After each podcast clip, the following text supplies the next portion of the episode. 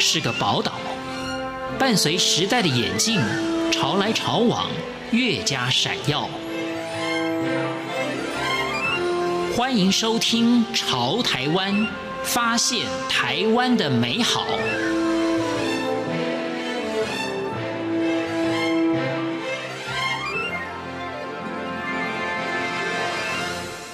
各位亲爱的听众朋友，您好，我是李正淳。不晓得有没有听众朋友碰到这样的状况，那就是明明你对某些领域非常的有兴趣，甚至于你在这个方向呢也做过一些努力，要你轻易的放弃你原来的这个领域，你好像有一点不甘心，或者你对其他的领域兴趣缺缺，那这时候该怎么办呢？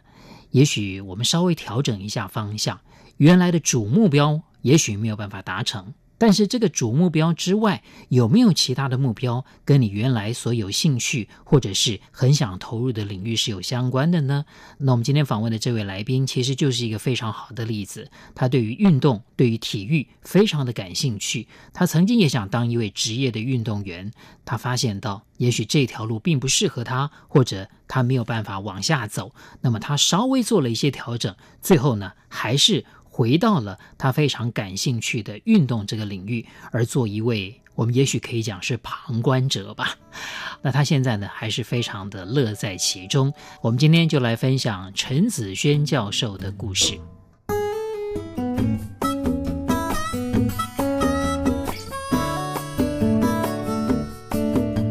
高兴的能够访问到我梦想当中的另外一项工作的从业人员了。不过他的这个工作呢，其实以他来讲啊，算是副业。他的本业呢，应该是在学校里面呢教书的这个教授。好，我们来访问这个陈子轩陈教授。老师你好啊，郑淳大哥好。特别要介绍一下这个陈子轩老师哦。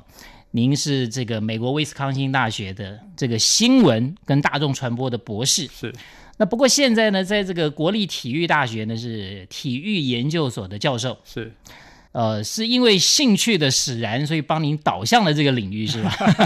其实跟很多的台湾男生长大的时候是一样的、哦、是梦想不是打球就是看球。那我很幸运的在成长的过程当中，这两者都能够兼兼备到、哦、那你也打球？呃，我从小打棒球打到大。对，那后来最最上一层级是打到我在台大垒球校队。那当然对很多男性来讲啊，这个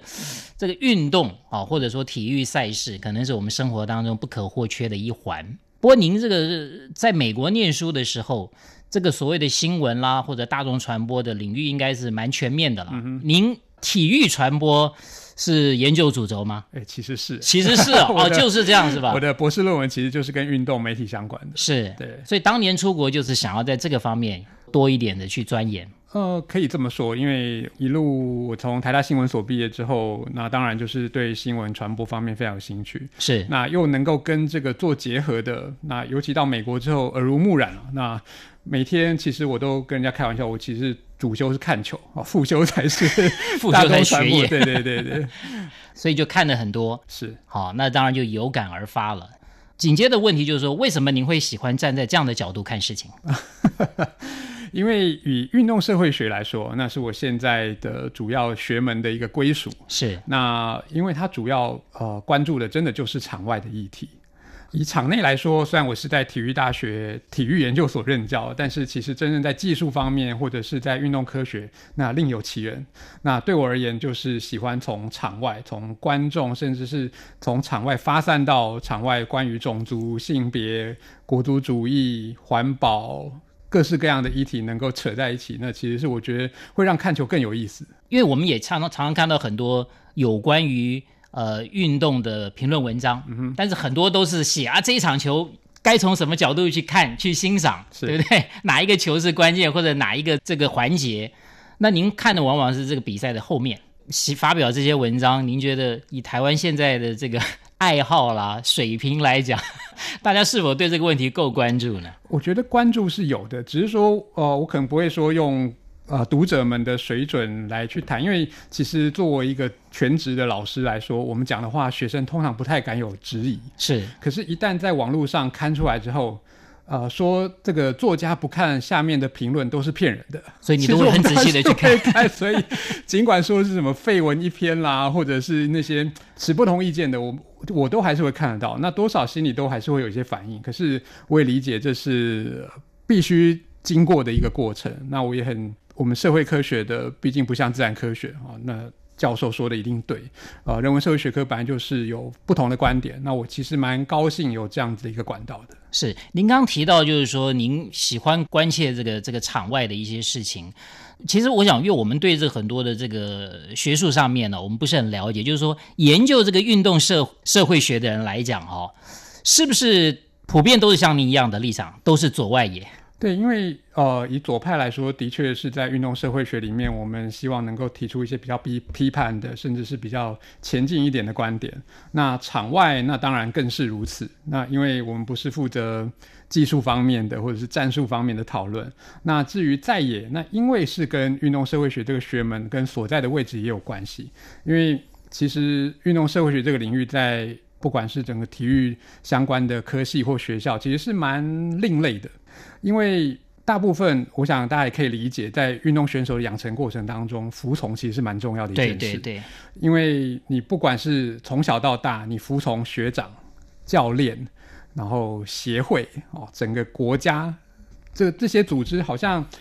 没有给这些运动员太多 思, 思考的空间，反而就是一个口令口令一个动作。所以以在大专院校里面，就算设有体育相关的科系，那运动社会学都是一个相对边缘的。所以为什么我取这样的一个书名，除了拆开来以外，另外就是左外野对我来说，在棒球场上这个位置也是相对比较暧昧一点的位置，好像比较容易被忽视，对，或者比较被别人认为说，如果这九个位置啊要来做一些调整的时候，好像左外野是特别容易得说用权宜的做法。对对对。不过您取这个名字真的是蛮有巧思的耶，这个是以前在部落格的时候就是这个名字了。哦、呃，对，我成立在 Facebook 有一个呃，算是一个社团，那也就邀集对于场外运动议题有兴趣的朋友一起加入。那那时候其实是有一点点的意外哦，因为在香港我们有一个也是另外一个运动社会学家、呃、叫李俊荣先生，他成立了一个这种社团叫做运动公社。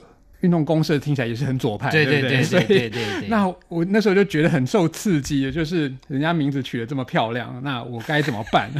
所以就先从我们熟悉的棒球开始，对，就觉得哎，左外野这三个字拆开来还真的还挺不赖的，对，对，相当相当厉害、嗯。毕竟棒球在台湾号称是国球嘛，啊、哦，所以大部分的人对于棒球上面的守备位置多半了解的了。可是还是有一些人不能否认，他也不知道棒球、嗯。的很多规则或者是详细的这个内容，可能一下子会对左外野还是有一点点的丈二金刚摸不着头脑啊。是，但是呃，仔细看了这个陈子轩老师的文章以后，慢慢慢慢也就了解到了为什么您会取这个名字。可是现在当然也随着很多很多的事件出来以后，慢慢很多人也都会关心，尤其现在这所谓的网络时代啊，这个乡民嘛，躲在这个案件背后啊，哪怕只是一句话，他也可以代表他对很多事情的一个观点。是啊、哦，您会不会常常有时候会觉得没有这种可以深度讨论的这样空间？那所以其实这就是我当初呃选择在 U D N 就是联合新闻网呃做这样的一个专栏的一个蛮重要的一个动机了。那我是觉得到目前为止，因为即使是在学术界，那我们现在也有普遍的一个想法，就是做科普这件事情。是，那其实科普我们过往可能是停留在关于物理学啦、化学啦等等这一类的自然科学，可是现在我们开始也对于不管是性别啦、社会学、那呃文化研究等等这些，我们也都希望能够用一些呃比较生动的，甚至切身的一些例子跟大家来去做讨论。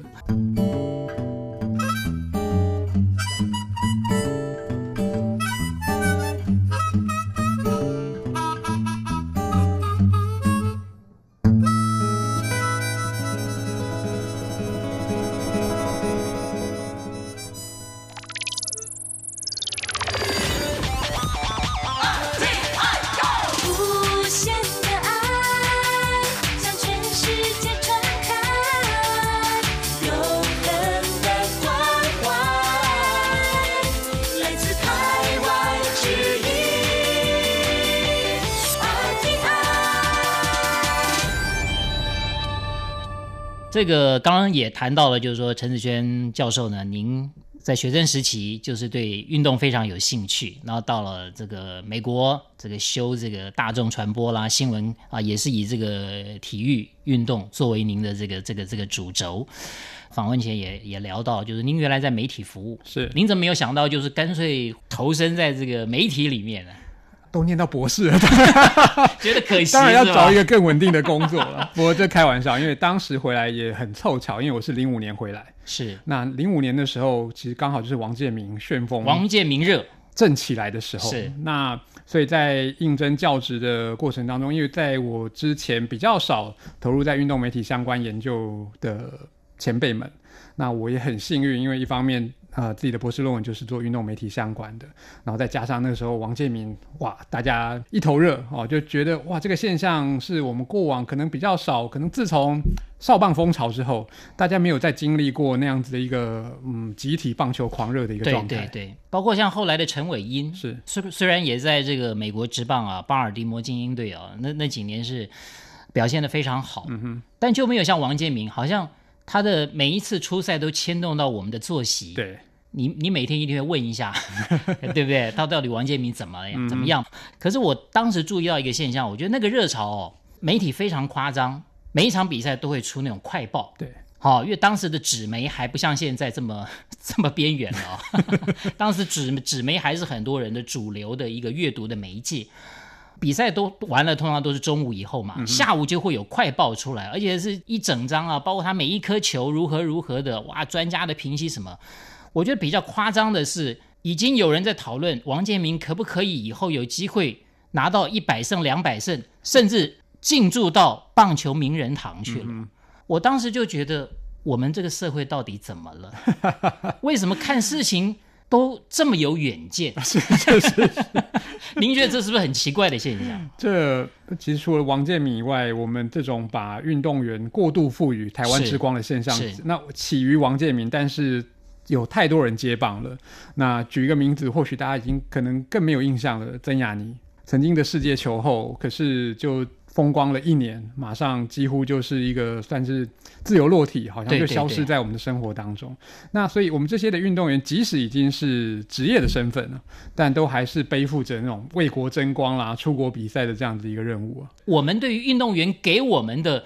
好像民族自尊心太剧烈了。可是我要问一下您，就是说您在美国待了也蛮长一段时间，美国人不会这样吗？美国人说真的，他们比较不会把运动只往这种所谓国家荣耀啊、国族认同这样的角度去看，因为他们周遭太多更深切的运动呈现的一个方式。例如说呃，以我自己的博士论文来说，我就从日常生活当中，他们的社区跟他们的高中的棒球，其实那就已经是占据他们生活中蛮大的一部分，那更不用说还有其他的大学运动，还有他们的职业运动以都市为主的，所以反而对他们而言，国际赛事不见得是这么的重要。那反观台湾，我们一切好像都是以国际赛的成绩作为一个主导，所以我们那时候当棒球消失在奥运的那几年当中，我们都觉得哇，好像顿时间棒球失去了它存在的意义可是美国人一点都不 care， 他们一点都不在乎有奥运有没有打棒球或是怎么样，所以这就是运动的，我觉得是一种底蕴，那从什么样的角度来去看，那其实都有不同的味道。不过可以从很多媒体这个报道的角度、嗯、是也可以也可以看出一些端倪来常常用的字眼都比较不一样啦，所谓的为国争光啦，或者说要对社会做最好的示范啦，什么之类的，好像运动员就应该是一个模范，是不管是场上场下、嗯、哼，在美国这些运动选手他没有这方面的压力嘛，所谓的做一个人格上面的模范者呃，多少还是有，只是说他们因为他们来自太多不一样的社会背景，是那尽管他们也可能理解到说，当运动员如果你是一个乖乖牌，或者是一个人前都是非常的光鲜亮丽的这样的一个选手，你的代言啦、场外的收入一定是更多，可是有时候这种不同的人格特质，他们反而是非常可能媒体一方面也鼓励让他们去有那样的一个表现的一个机会。各位亲爱的听众朋友，非常谢谢您收听今天的节目，我是李正淳，潮台湾，我们下次再会。